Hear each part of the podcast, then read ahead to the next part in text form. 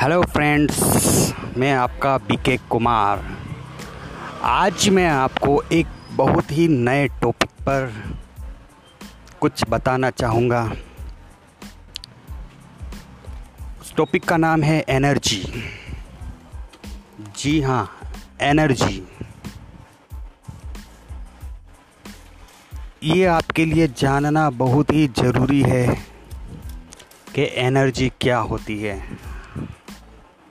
Energy किसको बोलते हैं? और इस एनर्जी से क्या होता है?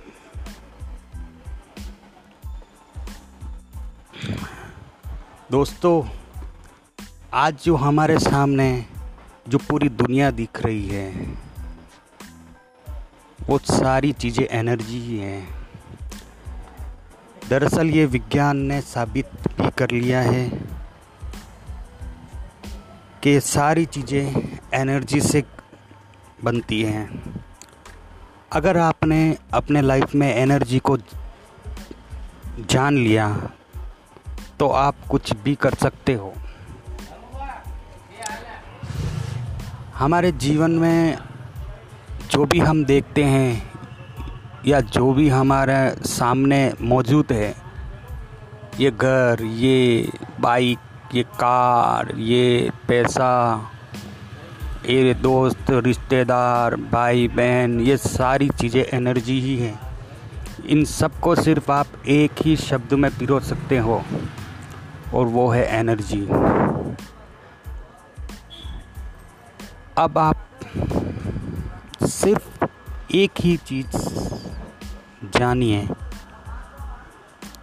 इस पूरी दुनिया को और इस पूरी दुनिया के जितने भी साजो सामान हैं, उन सबको सिर्फ़ एक वर्ड में कंप्लीट कर लीजिए एनर्जी। इन सबको आप एक एनर्जी मान लेते हैं। और दूसरी तरफ़ हम। अब बचे कौन? सिर्फ़ हम और एनर्जी। पहले आप एनर्जी को जान लीजिए। जो मैंने आपको बताया है। दरअसल, ये सारी दुनिया एनर्जी से बनी हुई है। हमारे जीवन में आने वाली हर स्थिति और हर परिस्थिति, चाहे वो सुख हो, चाहे दुख हो, चाहे नफ़रत हो, जलेसी हो, या फिर दुनिया की कोई भी ताकत हो, वो सारी चीज़ें सिर्फ़ और सिर्फ़ एनर्जी होती है।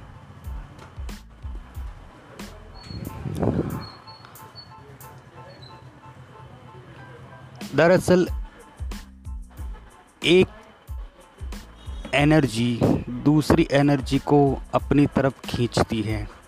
जैसे चुंबक होता है ना, वो चुंबक लोहे को अपनी तरफ़ खींचता है, चुंबक चुंबक को अपनी तरफ़ खींचती है। तो जिन चीज़ों में समान गुण हो, जिन चीज़ों में समान गुण हो, उसकी एनर्जी उसी के समान गुणों वाली चीज़ों को खींचेगी। मैं आपको थोड़ा कुछ सरलता से बता देता हूँ। अगर मुझे गुस्सा आ रहा है तो मेरी एनर्जी का जो गुण है, गुस्से वाला, उसी से रिलेटेड इस दुनिया में जो भी चीज़ें होगी वो मेरी एनर्जी खींचेगी। जो मेरा गुस्सा और बढ़ा सके या फिर मुझे और डिस्टर्ब कर सके, जो गुण मेरी उस निकली हुई एनर्जी में होगा उसी के समान वाली परिस्थिति